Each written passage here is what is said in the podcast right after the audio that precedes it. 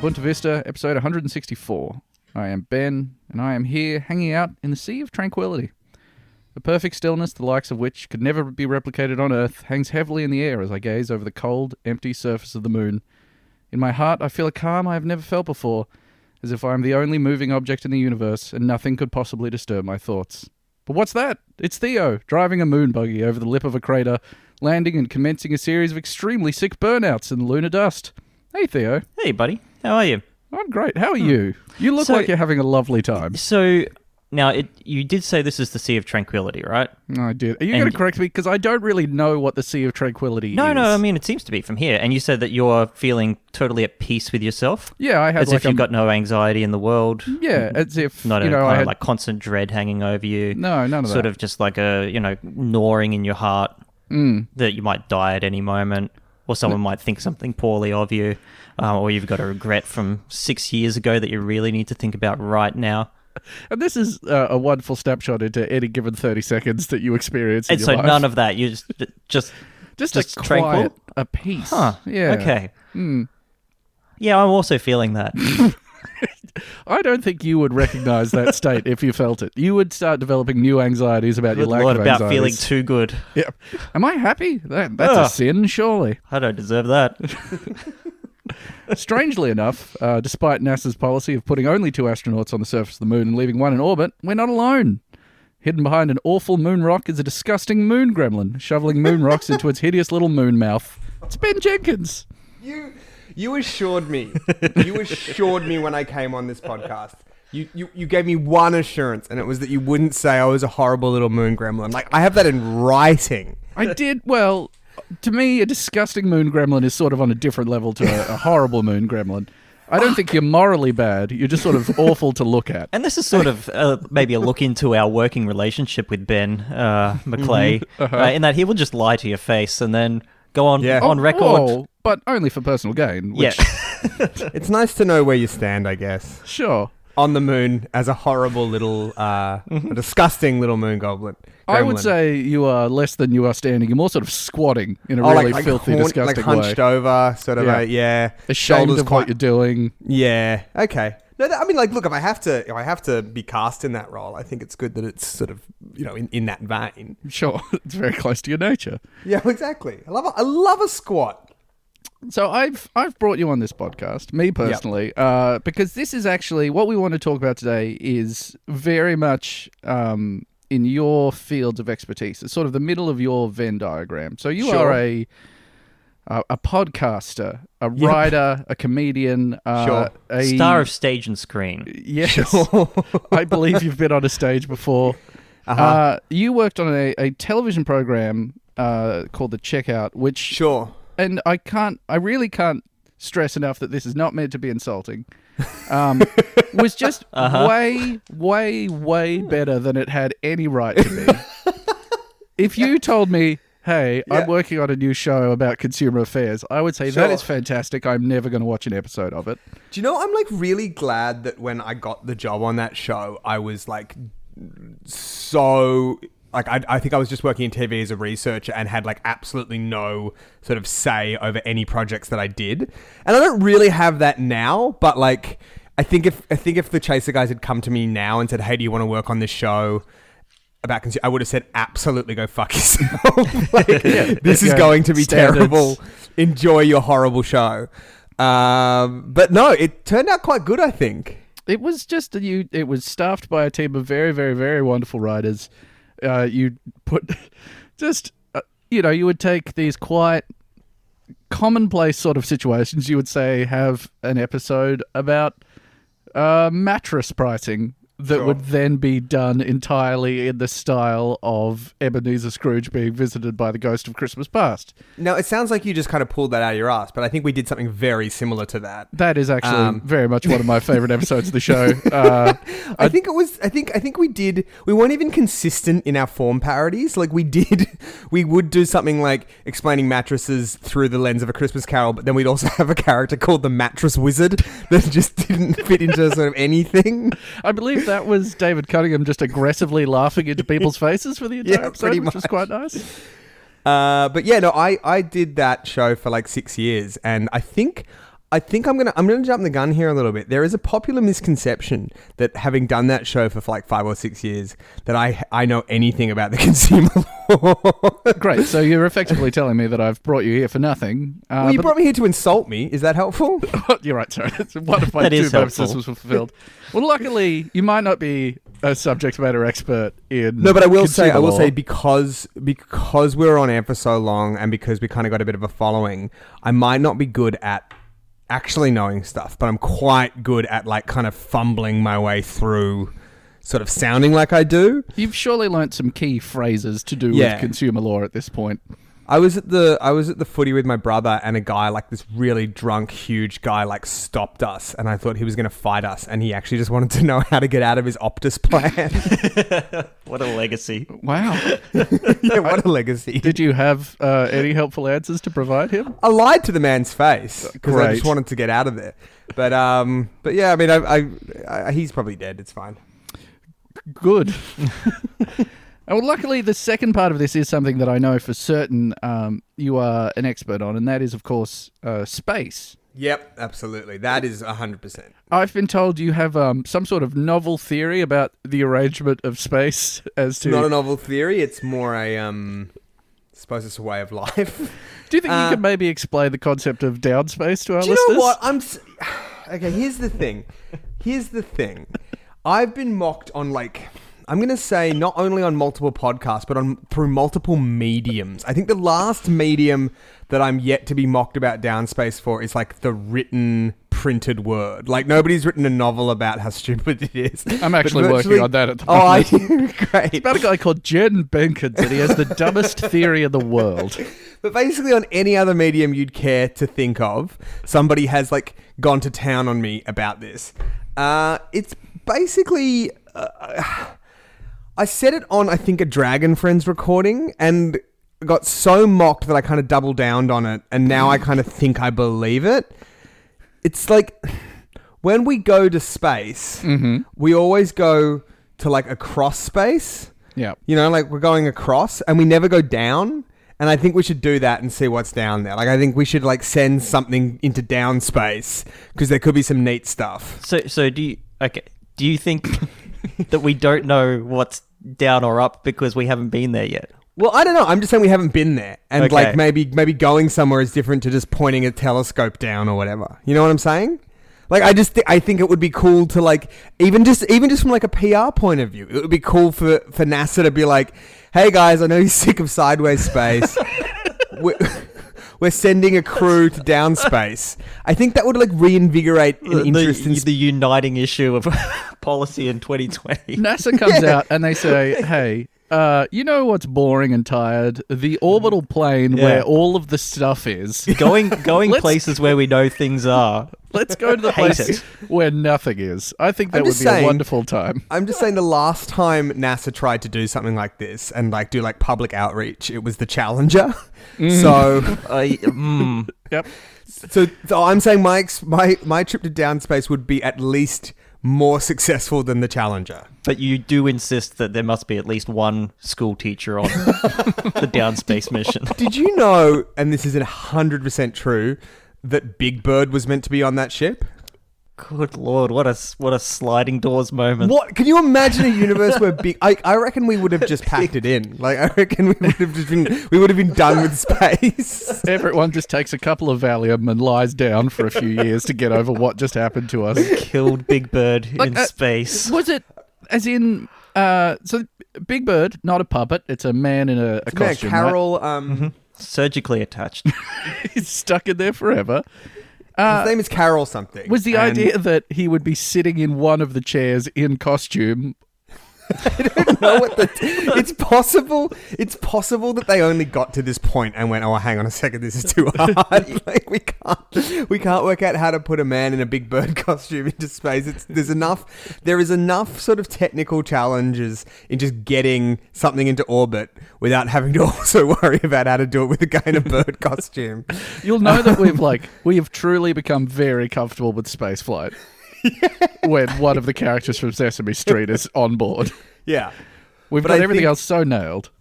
I think the person who in the meeting went, "Hey, look, guys, let's put this in the too hard basket." um, when w- when the Challenger disaster happened, was probably uh, promoted. you can hope. You'd hope. Just like later on, people come around their desk and being like, good call. or maybe it wouldn't have happened if he was on there. He would have been like, hey guys, I just heard something rattling and I'm just not sure we should take off. Maybe the keen ear of Big Bird is what could have saved that mission. They send him out on a spacewalk. His tether snaps. Big Bird just floating out into the empty expanse of space. Oh. but he oh, did save oh. all of those lives. Richter's I think- grin stuck on his face, floating away. See, that's gravity that I would watch if you replace Clooney with Big Keep Bird. keep every element of the movie exactly the same. Swap George Clooney with Big Bird. So I think I think yes. To answer your question, I think it's pretty clear that I am something of a space expert. Sort of the Terrence Howard of space exploration.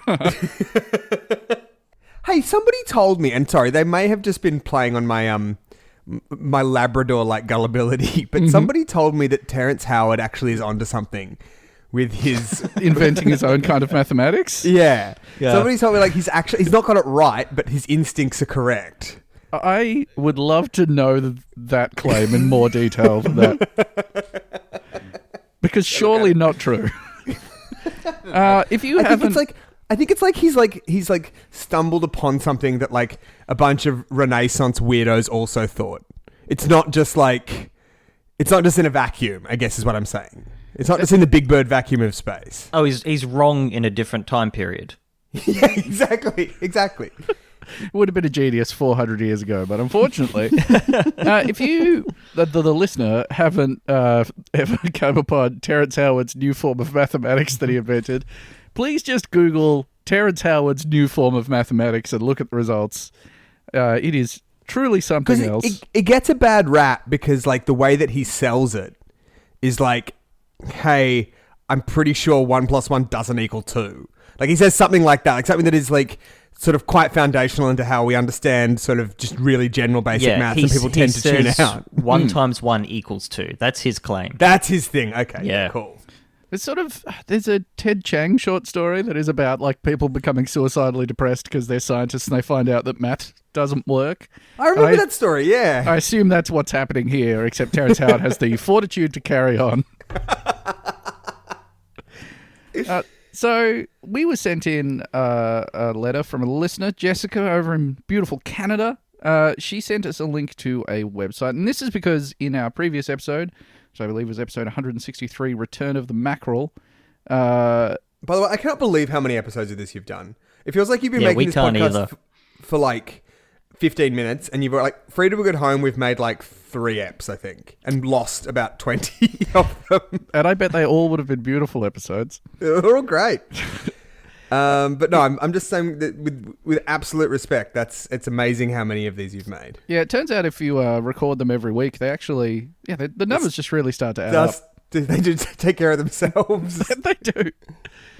Uh, we were talking in that episode about we made some casual references uh, to thanks to um, Steve Bannon selling parts of the wall to gullible rubes. We were talking about those scams where uh, people are like, "I'm going to sell you one meter of Scottish countryside, and technically you're a lord now," or sure, sure, sure, sure. I'm going to sell you a part of the moon. And I had sort of never really looked into this because I'm like, no, it's a it's a joke thing that you're getting.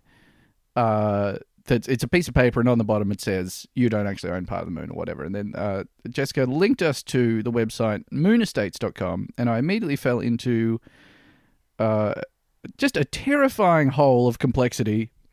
So this is it's everything you'd expect, right? Like you go to moonestates.com, you look at the website, you're given a bunch of options. The first thing you see is you can either buy one moon acre, mm-hmm. you can mm-hmm. buy 10 moon acres, or mm-hmm. you can buy more, pay less moon acres.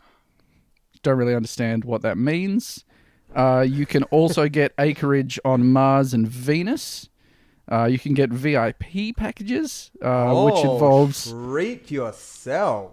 uh, VIP landowners will be given priority access to new products and developments in the future. I don't really know what those could possibly be. I assume better frames for your moon certificate. I really like this quote that's on the website, which is like, "I have an acre bought for me by." No, no, no. Sorry, I'll do that again because this quote just disappeared because this is a very badly designed website. It is, yes. I own 22 acres of moonland. I started off with one in 2000, and now I have bought a few more each year since then. You are literally in the same place as you started. Like Yes. you, you, you have you have nothing. Well, I, so I got a couple of more of those testimonials here. Oh, Uh, good. This one is from Simon Roberts, who owns Area F4 Quadrant Charlie plot. One of the Uh, best, I think. I thought it would be a good investment for the future. It doesn't pay to sit around and wait.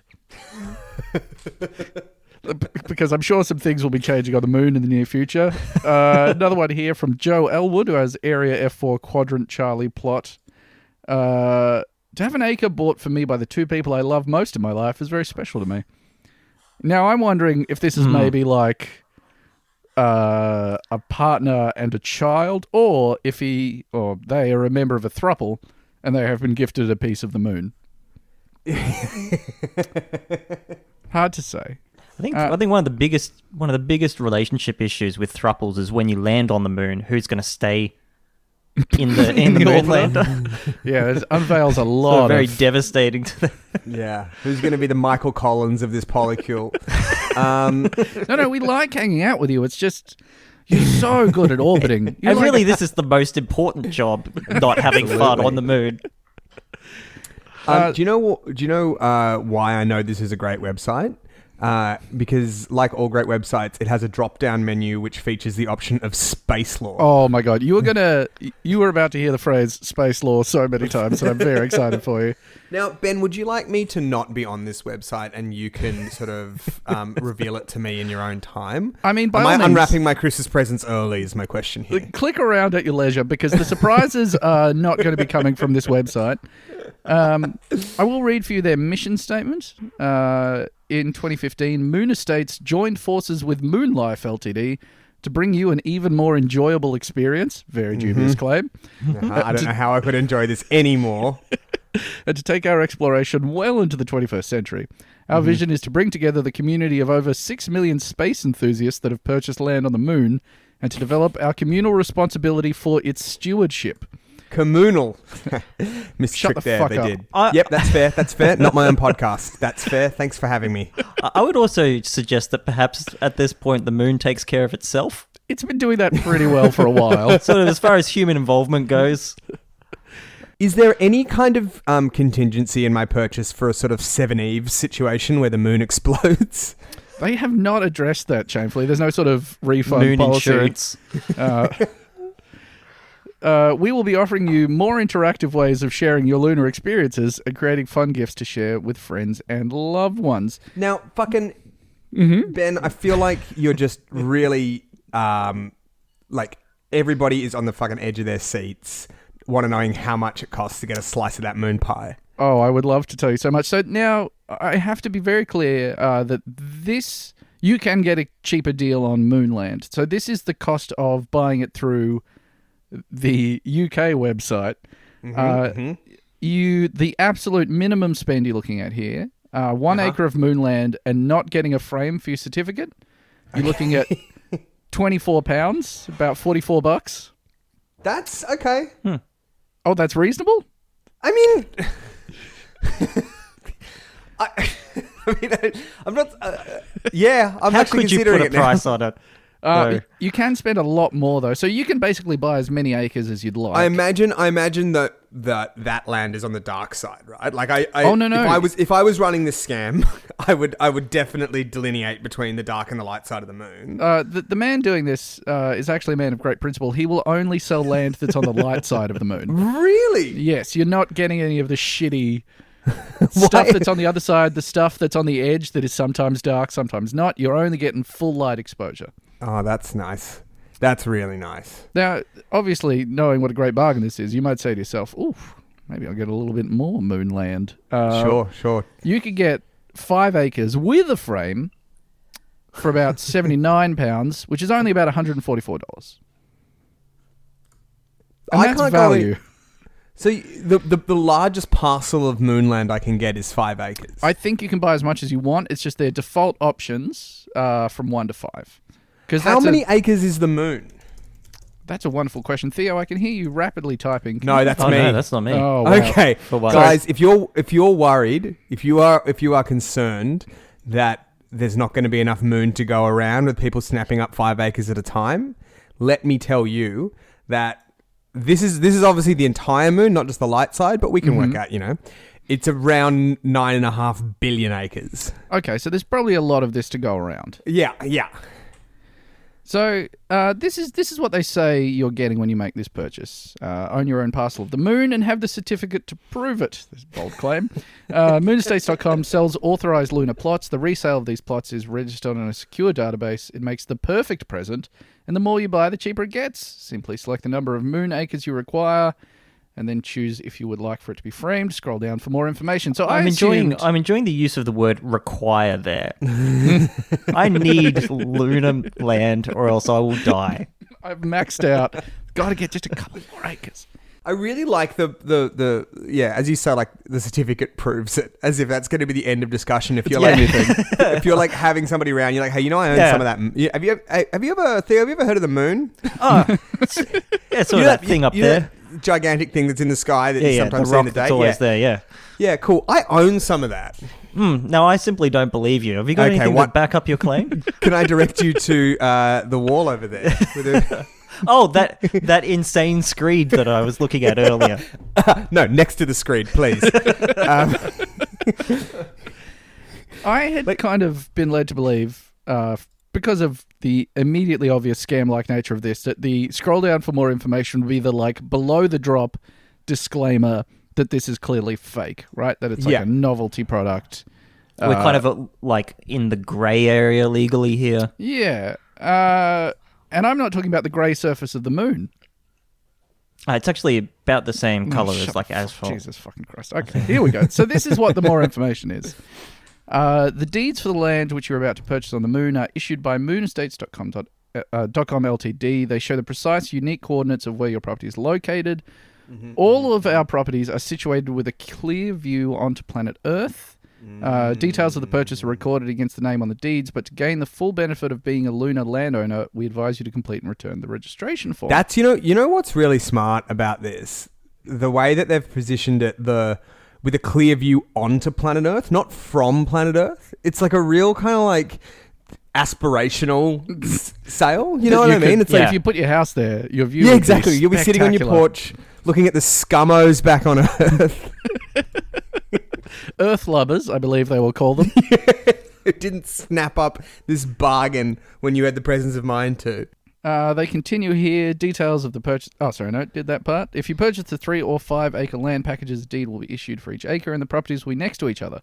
Gr- Great. Uh, if choosing a frame, only the first acre deed will be in the frame. Buying the land as a present, you might like to consider the gift box version, which also includes a coaster with the words "I own the moon" on it. What a bold coaster. I own the moon is like such platonic ideal of crazy person speak. Uh-huh. You know what I mean? By the way, I'm sort of like the sole owner of the moon. That's just a fun fact about me that I would like for you to know. It's like something that like a lazy writer would say that somebody next to them on a bus said. Like, to just to really quickly shorthand a note that they were that kind of crazy person. Well, sort of harmless but deeply uh, alienated from the world around. Yeah, them, kind of exactly. crazy. I w- I've been praising this scam a fair bit because uh, I think it's like it's quite subtle in like how it's doing. I mean, it's not a scam necessarily. You know what I mean? Like it's it's. I've been praising this kind of the pitch of it, but I really think they're fucked up by by saying, oh, and you know, why not buy some land on Venus too? like it's really like Yeah. the moon. You could be like, oh, I guess they might have done a deal with some government agency, but this is just like it really is showing their hand that nothing matters. Well, it it is very like the. Yeah, we'll get to the scope of this because it is much much bigger than you think. Uh, so we don't the the like the kicker hasn't happened yet. We haven't been told. Here is the part that lets us get away with this. Uh, there's another little tab underneath that th- where you're buying the item for additional information. If you click on that, you get this. Mm-hmm. Is this real? You're probably asking yourself. uh, sorry, no, I got that intonation all wrong. Is this real? You're probably asking yourself, can I really buy land on the moon? Well, if this sounds like a joke to you, please read on. It's quite a story. A declaration of ownership was filed with the United Nations as well as the US and the Russian governments in 1980 to ensure that a legal basis for the ownership of the properties sold here can be claimed. Moonestates.com Ltd are authorized for the sale of extraterrestrial property and all purchases are registered on the central database. We have been informed that to date in excess of 6 million space enthusiasts have become members of our organization, making it the largest group in the world. Did you say six million? I did say 6 million, yes. Um, I noticed that they say that it was filed with the UN. Yeah. Yes. yeah. Doesn't necessarily mean it wasn't filed to the gigantic crank basket that they have. And you will find that this is actually a key element of this man's legal strategy. Uh huh. Um, they finish this off by saying, "Who knows? One day we may be we may be able to fly to our chosen planet and take up residency, but in the meantime, it's something we can talk and dream about." Awesome. Uh, they go into more detail in their frequently asked questions because I'm sure they get a lot. Who am I buying from? This website is owned and operated by Moonlife Ltd, a company based in Cornwall. We purchased the land from moonestates.com Ltd. That's really interesting. I really had this down as American. Cornwall is not. Well, so these people are buying it from an American company, uh, Right. Which, y- yeah, you, you'll see. Uh, the rest of the I'm sure you guys have listeners in Cornwall, and I'm gonna like insult them. But honestly, I'm just um, like I'm just imagining this old Cornish farmer with a cloth cap and like a shepherd's staff just behind a computer selling pictures of those selling parcels of the moon. this is more or less exactly what I'm imagining, except I believe it's a husband and wife team. Uh, so the rest of the fact just directs you to their space law section of the website, uh Uh-huh. which is I have learnt a lot in the last couple of days, is what I will say. Uh, what is the law today? With regard to extraterrestrial property sales, two treaties exist today. These treaties do not refer to ownership as such, they more commonly refer to the exploitation of the moon and other celestial bodies for profit purposes, and extraterrestrial property sales distinctly fall under that section. The treaties are the Outer Space Treaty of 1967 and the Moon Treaty of 1984. The Outer Space Treaty of 1967 explicitly forbids any government from claiming a celestial resource such as the moon or a planet. What does this mean? Well, it means that governments cannot appropriate the moon or other celestial bodies. Effectively, governments have signed to the fact that they have no rights to these bodies at all. What is actually important here is what the Outer Space Treaty does not say. It explicitly does not say whether commercial enterprises or private individuals can claim, exploit, or appropriate My God. the celestial bodies for profit. The United Nations and all countries that signed the Outer Space Treaty became aware of this vital omission almost immediately after the treaty was ratified in 1967. In fact, the United Nations have expended a large amount of time trying to ratify an amendment to the treaty ever since. Uh, that would explicitly include corporations and individuals. All attempts at ratifying such an amendment failed because member states did not agree with it. So, in the Really? end, all the ratification attempts were summarized in the famous Moon Treaty uh, some 15 years later. And this is certainly true, uh, which I think he's about to explain here. Or is it just the UN has other stuff on? Like, Uh, well, apparently, this is actually the US and a couple of, well, like all the spacefaring countries have been like, no, but we do want to privatize the moon, so please don't do that. oh, Uh, so it's, it, it explains a little bit here, weirdly, from the insane Moon Real Estate website. Uh, what is the Moon Treaty and why is it not law? The Moon Treaty, had it been ratified, would have forbidden the exploitation of space, the moon, and other celestial bodies for profit motives. According to the Moon Treaty, individuals may not claim the moon and other celestial bodies, but of all the 185 or so member states of the UN, only six states supported it. All others, including all spacefaring nations, the USA, the UK, Russia, China, etc., refused to sign it. This is something that does not seem to be well known. and have you uh, and have you fact checked that? Uh, that is correct. That is 100% correct. Uh, the uh, the USA explicitly refused to sign it as it would inhibit the exploitation of lunar and other celestial resources for profit by corporations and individuals. We feel that the non ratification of the Moon Treaty is a good thing. If it had been ratified and oil was found on the moon, any company by law would be provi- prohibited from mining it. Surely that is not in the public interest.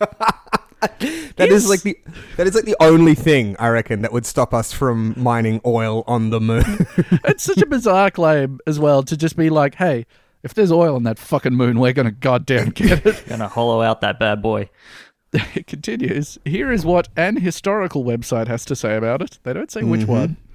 Uh, the agreement governing the activities of states on the moon and other celestial bodies is the infamous Moon Treaty. It was killed by a handful of L5 Society activists who were the first to see what, that it would outlaw property rights in the rest of the universe and indefinitely bog down space settlement. in a common heritage of all mankind morass. Uh, when, as a result of the L5 Society efforts, the US Congress failed to ratify the treaty, the USSR also breathed a sigh of relief. They likewise did not ratify. The Soviets were so surprised at the impact of this relatively unknown organization that they sent very obvious KGB members to chapter meetings in New York City to find out who they were. Uh, so this is that society to which they're referring to was a group of people in the 70s who were like we are going to build space colonies. They named themselves after one of the Lagrange points that's in the system of the Earth and the Moon. So you can tell they're enormous nerds and they haven't really done anything except maybe stop this. But this is all like kind of completely academic, right? Like Yes. This is all academic until we're actually able to get to the moon. Or is it like that thing, you know, that that, that, that thing about like really early, one of the earliest kind of um, examples of like credit was some island um, peoples who like were trading in ownership over totems that were, were, were under the under the water. And like nobody could get at them, but it was like technically you own that now. I believe that was the plot of a Terry Pratchett book, certainly. Okay, maybe. But it might also be based on a real thing. I think, fuck. I may have confused David Graeber's book Debt with a Terry Pratchett book. Which, mean, you know, both could they're both true. pretty Who chunky. knows? They're both pretty thick. uh, Uh, so, uh, as you say, if you want to write academic. into to this podcast uh, with what Ben is actually thinking of, uh, please do. I'd love to know. uh, for our famous "Which bed is correct" segment. So they they sort of realise that this is all quite academic. It's all theoretical, uh, but they they have some more down to earth answers here, if you'll pardon the pun. Uh, can I charge NASA if they land on my property? No, you can't. Uh, no celestial body is owned by NASA, and they have never claimed them. Further, the Outer Space Treaty of 1967, which is law, clearly states that the moon and other celestial bodies are the heritage of all mankind for the purposes of exploration. So NASA can do what they like and where they like as long as they are exploring. But if someone wants to build a house or drill for minerals or water on your property, that is quite a different issue altogether. Moonestates.com has never and will never sell a past or planned NASA landing site on any celestial body. That's interesting because that just shows that they know that if they're challenged, even for a moment, this whole thing falls down. Yes. There's Uh, no reason why they couldn't. It's just like they, they, they never want to have to take this further. yeah, they never want to invite that court case. yeah, exactly. Uh, they summarize here, and the most important point in all of that, let's not miss the most important point of all, and it specifically applies to the moon. What is the moon to us? What is the moon to us? What is the moon to us? Yeah, maybe that one. Uh, the moon is a symbol of hope, romance, achievement, and change, all rolled into one. There is nothing more symbolic and romantic on earth one can give to a loved one. It is not a fad we can toy with. It is not something that will ever lose its appeal. When you buy your property on the moon or any other planet, please enjoy it because that's what this is all really about. You can look into the night sky and say, I own a piece of that. You know what? I can do that now. I can do that right now Yep. with all of the legal backing that anybody who's bought stuff on the moon can. You just say, you know what? I can see a tiny little, there's like a little smudge. That's my smudge. That's my smudge. Yeah, I that. claim that. So, uh, I had a look into this because obviously I am not going to take the claims of a moon real estate website at face value. So, uh, as I said before, this is a, a couple in Cornwall who are they're essentially acting as like on sellers for an American man who has claimed that he has owned the moon since 1980, coming up to 40 years of moon ownership here. Uh, this is from a 2009 National Geographic article, uh, Who Owns the Moon? The Galactic Government versus the UN. On July 20th, 1969, astronauts stepped onto the moon and planted an American flag, not to claim the moon, but simply to commemorate the US role in the first moon landing. 40 years later, a Nevada entrepreneur says he owns the moon and that he's interim president of the first known galactic government. Real difference in like gravitas between those 2 things. Uh, Dennis Hope, uh, head of the Lunar Embassy Corporation, has sold real estate on the moon and other planets to about 3.7 million people so far. Whoa! As his customer base grew, he said, buyers wanted assurances that their property rights would be protected. So Hope started his own government in 2004, which has a ratified constitution, a congress, a unit of currency, and even a patent office. Does it have a flag? Does it have a flag? It does, and I would love very much, uh, Theo. It's in the document there if you want to look at it. But just Google. Uh, oh fuck! What is he actually called his government? God damn damn it. Galactic government. Yes, Is the this- galactic Yeah, government no, I'm looking at it. If you see something that looks like uh, the Greek flag gone wrong, Yep. you have found the correct one. I would describe that flag as Greek lives matter. oh, Jesus fucking Christ. Uh, so there's one more sentence in this snippet here, which I really enjoy. We're now a fully realized sovereign nation, Hope said. You aren't. No. You weren't. Uh, No, and You never it's will be. wonderful how immediately this uh, this whole story has turned into just libertarian paradise. yeah, it, because it's- they cannot live anywhere else on Earth. bizarre amount of stuff in the Moon Constitution, like bizarre, Yep. bizarre like like nine or ten whole pages about the age of consent. It's um, uh, well, actually, their constitution is 100 pages long, and I didn't And I read think the whole thing, so you and might I think well you'll be find right. uh, a moon year counts for two Earth years. Oh, so no. Uh, I, I got the same information here from a different website with the wonderful URL uh, spacelegal.issues.com. Uh, but it had it starts with one extra tidbit which I think makes all of this fall into place. Since a divorce that would have ruined Dennis Hope, this American has sold more than 400 million acres of lunar land thanks to his agency. Uh, yeah, right. this is just God everything. Like this is a classic Boonta Vista story. Micronation, uh, insane space law, divorced dad. So this Yeah, guy, this- this guy must be uh, like significantly rich by this point, then, right? He has made uh, at least a couple of million dollars. He's doing quite well. Good lord! Uh, I was trying to sort of look into his background, and every single article about him, which there are a lot, describe him in very different ways. But what I know for certain, he was at some point a car salesman, a shoe salesman, an actor, and a ventriloquist. Uh, the Smithsonian magazine described him specifically as a ventriloquist turned entrepreneur with an eye on the sky. Uh, he's enjoyed a small bit of celebrity from this. There is a absolutely bonkers clip of him going on Conan in 2003, and the guest that he is like replacing on the couch next to the table is Jason Schwartzman. So it's just Jason Schwartzman standing up and very awkwardly shaking this insane man's hand before moving off. Uh, so this this is more from that National Geographic article uh, about the legality of this. Uh, the trouble is that legally, nobody can own the moon or anything else in space. For that matter, said Tanja Masson-Zwaan, president of the International Institute of Space Law based in the Netherlands. Uh, what Lunar Embassy is doing does not give people buying pieces of paper the right to ownership of the moon, she said. The controversy began in 1980 when Hope registered his claim on the moon with the United Nations. The claim went unanswered, so he figured his rights were secured. you called this that. is such great textbook crank stuff. Uh, to date, and this is from 2009, keep in mind, uh, his company has sold more than 2,500,000 one acre plots of lunar land, which Hope says are rich in an isotope of helium that has an earthly price tag of about US $125,000 an ounce. Today, a deed for a plot printed with a buyer's name is selling online for $22.49 plus tax.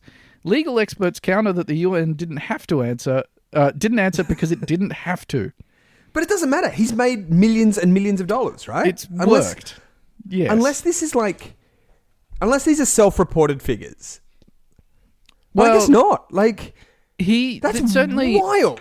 it seems like they some of these figures are self-reported. Uh, all the estimates about his wealth seem to be much more conservative than his claim about how many people have bought them. But I, Okay. he's definitely made at least a few million dollars at this point. That I, I just respect it. I guess. It's such a good scam. And Except for the people that he's scamming, it's a victimless crime. Yeah. but I Except mean, for but all a- of but- the millions of victims. but actually, in a way, like they're not. they don't want not- anything from it other than what Exactly, they're like- Yeah. getting.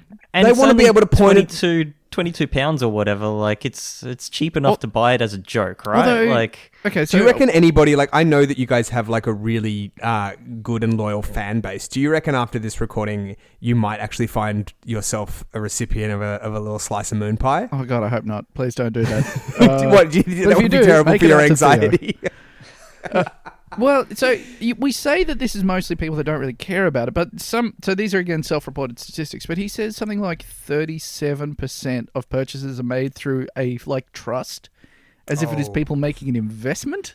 oh, Very troubling. Uh, but again, you know, it's like twenty-five bucks. So Do you know the only thing that I'm surprised about this whole setup is that the blockchain hasn't come into it at all? I- like this feels like the Yeah. sort of thing that the that yeah.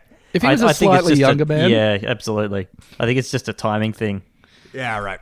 Um, the article continues here. Hope, however, said there's a loophole. The treaty prohibits countries from claiming property in space. But, quote, I filed my claim of ownership as an individual. The fact that he's now claiming his galactic government has legal authority over the moon might seem problematic, but Hope said the fledgling regime isn't a member of the UN and so doesn't have to abide by its laws. I'd love this thing of my made up country doesn't have to Yeah. uh, abide by rules for made up reasons that I have. It's a real double stack I of mean, like- confidence. it really does kind of like you know hit home that everything's made up. Like all countries are made up, Ben. That is so true. Uh, regardless of his current stance, Hope's original claim to the moon is simply not legal. The Space Law Institute's Masson-Zwaan asserts the UN treaty does apply to governments and their private citizens, which invalidates Hope's claim to the moon and other celestial bodies, she said. But that shouldn't disappoint any prospective moon millionaires. You don't need to own a place to make money on it, Masson-Zwaan said, but you do need a clear legal framework for doing business on the property, something the moon currently lacks. A separate 1979 treaty known as the Moon Agreement sets up a framework for establishing clearer rules for managing the moon's natural resources once the use of those resources becomes feasible. Such rules would apply to businesses looking to establish hotels, mining operations, and other commercial endeavors on the moon. That agreement, however, has been ratified by just 13 countries, none of which are major spacefaring states. So, this space law expert is claiming uh, that maybe it is fine. Uh, but luckily, that is not the only space law expert. Uh, this is an excerpt from the book Who Owns the Moon? Extraterrestrial Aspects of Law and Mineral Access Ownership by Romanian space lawyer Virgiliu Pop. Uh, he takes a much more hardline approach, arguing that not only can Hope not do this, but the US is violating the treaty by letting him do it. How are they letting him do this by not putting him in prison? Uh, yeah, essentially. Yeah. By not saying, hey, stop selling the moon. Yeah, Uh, Dennis Hope maintains that this norm contains a loophole allowing the private appropriation of the extraterrestrial realms. This is flawed logic. Thus, if states cannot appropriate the extraterrestrial realms, then neither can their nationals. Furthermore, landed property rights are unlikely to survive without protection from a sovereign entity, and state endorsement of private appropriation would be a form of national appropriation. A number of academics consider that not only active endorsement, but even a passive attitude from the authorities is a form of national appropriation, as detailed by the Dutch space lawyer Frans von der Dunk. What a wonderful collection of words in, Oh. a, in a terrific order. It Can you is please can you please read them again from Dutch? Dutch space lawyer Frans von der Dunk. Uh, that's a new cellar door for me. It is truly beautiful. Every time I've read the words space law, space lawyer, space legal issues, I've been experiencing Yeah. a wild thrill. uh, during a discussion on the issue that took place in 1999 at the 42nd Colloquium on the Law of Outer Space, the majority of the law- lawyers present there were of the opinion that the United States would actually be in violation of the pertinent rules of the Outer Space Treaty by not taking action against its citizens trying to offer pieces of the moon for sale, which was amounting to fraud. Uh, I think I've worked out why this is so wonderful because it's a weird like overlap of something that is clearly ridiculous and a whole bunch of very serious people taking it Yeah. quite Yeah. seriously. Uh, it's really it's really terrific how much time of very serious people this is wasted. There's a really beautiful paragraph here, also from that book. Uh, that I just I've been thinking about this for 48 hours now. Uh, while Saint Germain considers Hope's activity as being quote not a joke and it's perfectly legal, in reality a choice has to be made. It is either a joke and thus lawful, or it is not a joke and thus illegal.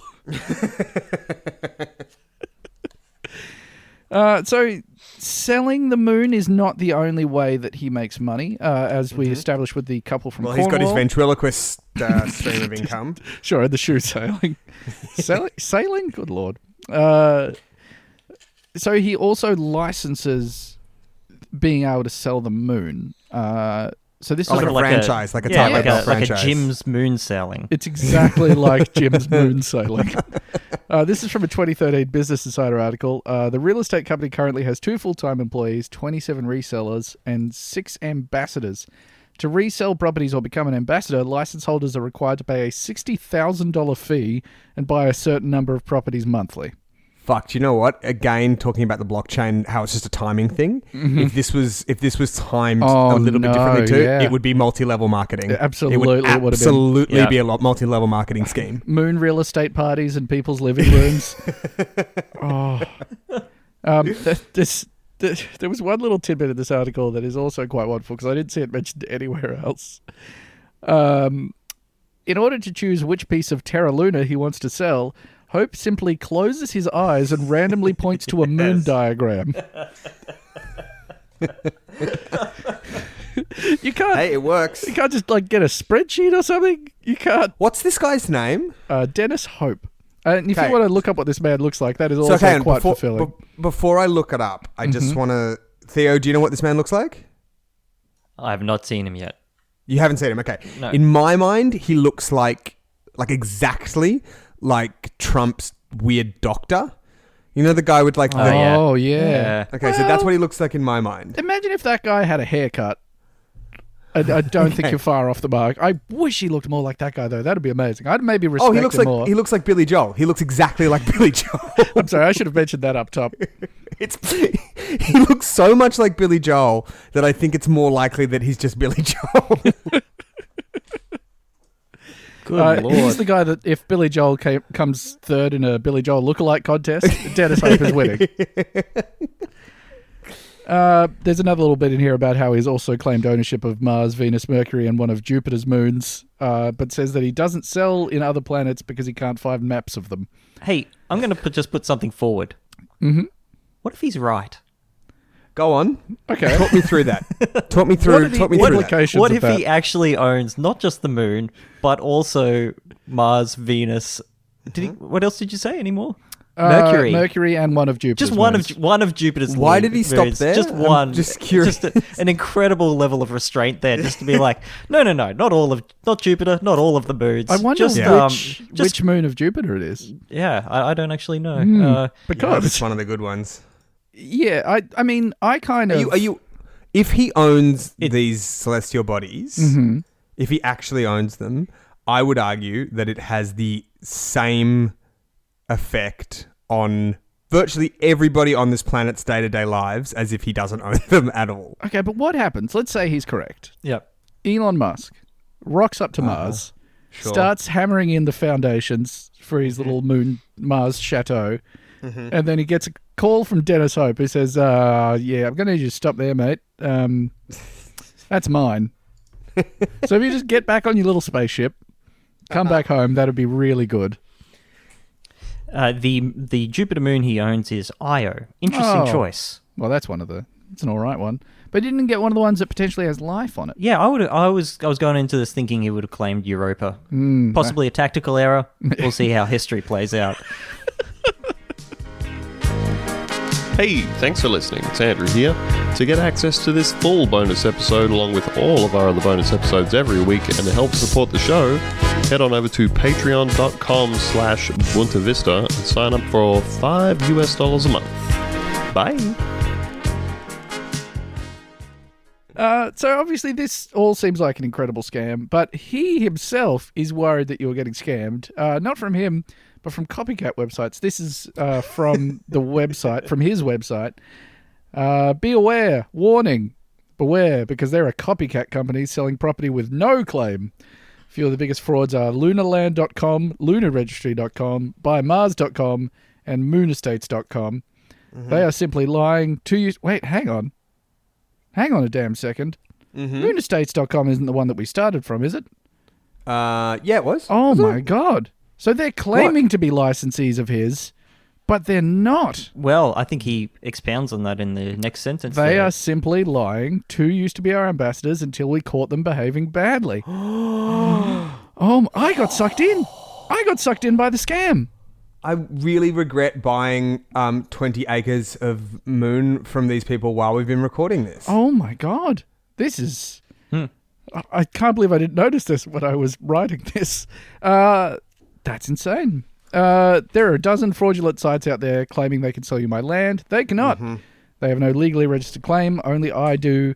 None of them have a registered trademark either. nor media, nor copyright, as they claim only the Lunar Embassy does. No matter what others say on their sites, you are not getting valid, legally claimed extraterrestrial real estate issued by the Lunar Embassy. You'd feel pretty bloody stupid if you'd bought from them, Yeah, wouldn't you? just to find out that it's just completely worthless. Somehow you actually managed to get to the moon within the next 30 years. And they're like, oh, you've got moon acres. Congratulations. Dennis Hope was right. This is all real. Let me just look at your certificate. Oh. So, yeah. Sorry. Yep. You'd one of I the see dud websites. here. I see Space what's jail happened for you. here. Yep, sorry, there are dozens of these. Uh, Yeah. See, the trademark isn't registered, so so um, I, I I dug also a little bit into his galactic government. Uh, as I said, there is a 100 page constitution that sets up, you know, the bodies of government that will govern the moon and so forth. I'm going to read a quite long screed to you here, but this is from the Galactic Government's Declaration of Independence. Uh, while respecting the history of the United States of America on the planet Earth, we, the property owners and soon to be dual citizens of both celestial property and Earth countries, do appreciate the words and essence of the Declaration of Independence of 1776. there comes a time when all persons must break away from the constraints and misconceptions of the perceived good. Mhm. Human mm-hmm. history. Yep. Mm-hmm. Human history has shown the citizens on planet Earth, when governments enact arbitrary laws uh, that are ambiguous, self-serving, and counterproductive to certain unalienable rights that are amongst these. absolutely. I'm just, I'm just, just so Mhm. you know, Ben. Yep. I'm just imagining Lin Manuel Miranda rapping this. Good, and that is probably the best way to learn about politics. Uh, we are entering an age of universal knowledge, replete with the dynamics of the human experience. Uh huh. Our pioneering spirit has been awakened. We seek the satisfaction of not only owning celestial lands, but also inhabiting, developing, and nurturing them as well. In keeping with the traditions of governments as we see them through history, we find boundless intervention to stop the fulfillment of all humans to exercise our rights to possession of these truly inalienable lands. When it comes to pass that provision of expect- well, unless there's aliens on them. That's True. and even then, we will be uh, running over them with a bulldozer, I assume. Uh, when it comes to pass that provision of expected access to these lands is denied by the governments, it becomes the responsibility of the citizens and property holders of these celestial bodies to take drastic actions. oh my god. He is encouraging moon terrorism, I believe. That- I- there's, there, there's no other way to really read that. Uh, conceptually, we see the truth as being self evident that all people are created equal. Government's actions do not seem consistent with this concept, and so we're adapting accordingly. It is because of the actions of the governments on planet Earth that we, the landlords of the celestial lands in the solar system, including all moons and planets as we know them, and for the ones to be discovered, excluding Earth, take the peaceful resolution to inform all governments on planet Earth that we have democratically achieved our resolve to become a free sovereignty. As a free sovereignty, it is our desire to create a working relationship with the governments of planet Earth so foundations and mutual respect might be achieved early in our growth. Okay, who's the first country that's going to meet with this guy, do you think? Oh, that's a wonderful question. I'm going to assume it's one of the micronations because, like, that's Oh, some yeah, real. yeah, yeah, you're yeah. affirming each other's nationhood. Yeah. By being like, Yeah. well, I'm a real country and you're a real country. oh, that's If we hadn't coincidence. lost, um, if we hadn't lost Hutt River, it could have been there. Oh, tragic. R.I.P. in peace. If it were not for decades of historic records showing the monumental steps made in support of human rights by the Earth governments, we recognize that we would have little chance to succeed with our quest. It is because of the lessons learned from the Earth governments that we are capable of rational expectations that we will succeed in our bid for sovereignty. I think that's pretty big of them to, to throw a bone to the Earth governments. Credit where credit's due. True. I mean, they have the land area of about a million times that of the Earth. Sure, combining all the planets, more than millions, billions times more. So very Yeah. generous of them. absolutely. Uh, so you know, well done, you. They say.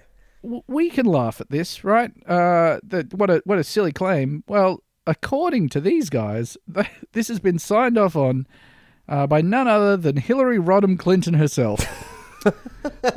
President of the United States. uh, this is a quote from the website again. Uh, the Galactic Government, created in 2004, and the businesses organized under the jurisdiction of the Galactic Government are recognized by the United States. The United States Secretary of State Hillary Clinton verified the sovereignty of the Galactic Government and businesses organized under the Galactic Business Corporations Act of 2005. Can I guess? Can I guess, Ben, I would love that she you to. did this by ignoring an insane letter? No, it's better than Oh. that. Um, it what it is is that, uh, well, from what I saw, so he sent this to the patent office. which was mm-hmm, insane. Mm-hmm. But they said, sure, yep, here's your patent on this.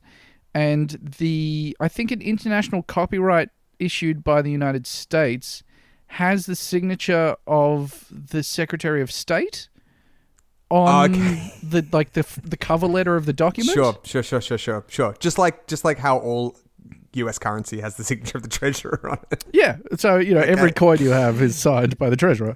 Yeah. Not the treasurer, whoever the fucking person is. He he issued a statement uh, when this happened. Uh, I am pleased that the United States has recognized the galactic government in our works. We have been working to provide equality for all, both governmentally and economically. Having the United States of America as a partner is gratifying and humbling.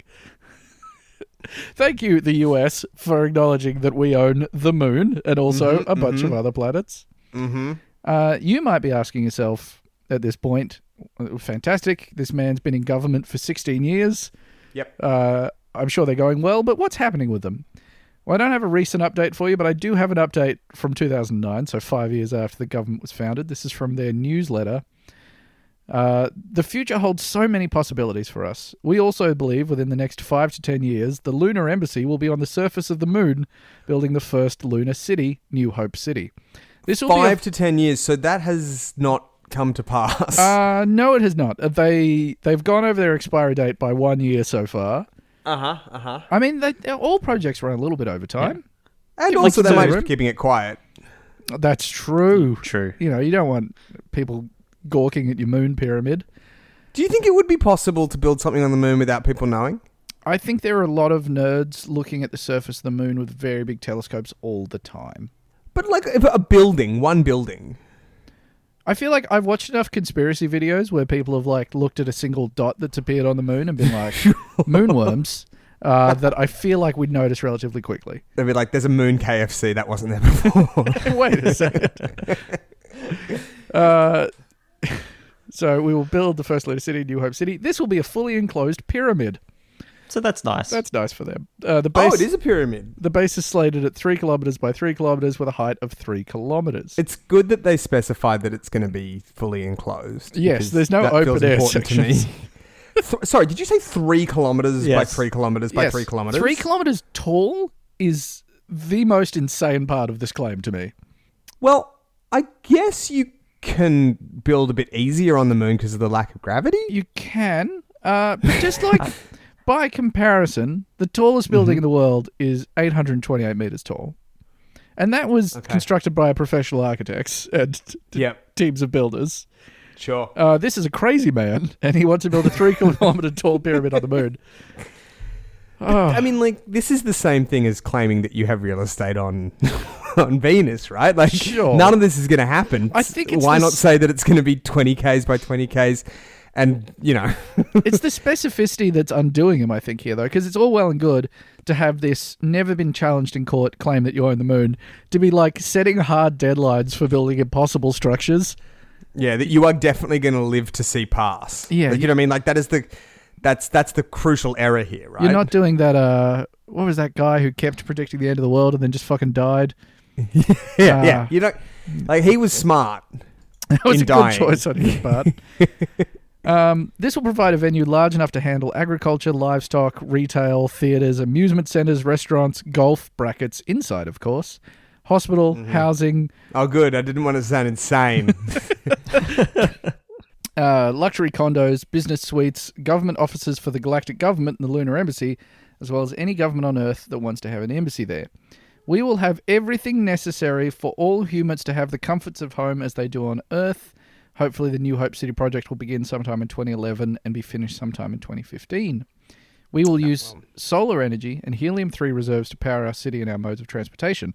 On that note, I would ask any of you for suggestions for the type of transportation that would work on the moon. got everything else worked out. We've got got the pyramid sorted. We've thought that through. Got the Um, moon theater sorted. That's fine. Yep. Moon golf, mastered. Yeah. Moon now, do you guys see some sort of uh, funicular uh, organization there, or? Uh? Um, our premise is that we do not want to have to build roads, so any type of hovercraft, flying car, or flying anything would be appreciated from you. So, if you guys can invent the flying car in between then and now, great. Mm-hmm. Uh, just contact contact us at lunarembassy.com and we will take the suggestion. If we select your idea for creation of these vehicles, we will provide you with a 1,777.5 acre uh, 0.58 acre of property on the moon in one of the richest areas with helium 3 reserves. Please remember that helium 3 is valued at $125,000 per ounce on Earth. And I have one final thing here. uh, he signs off his 100 page constitution uh, from two addresses. Uh, the first, this is from uh, Dr. Dennis. Oh, he's made himself a doctor in this. Dr. Dennis M. Hope, CEO, brackets, Celestial Executive Officer, President. Uh, the first address is the Galactic Government Headquarters, located at 100 to 400 Galaxy Way Number 2, New Hope Plaza, New Hope City, Sea of Tranquility, Moon of Earth. The second address is from the Galactic Government Satellite Office, 241B Main Street, Rio Vista, California.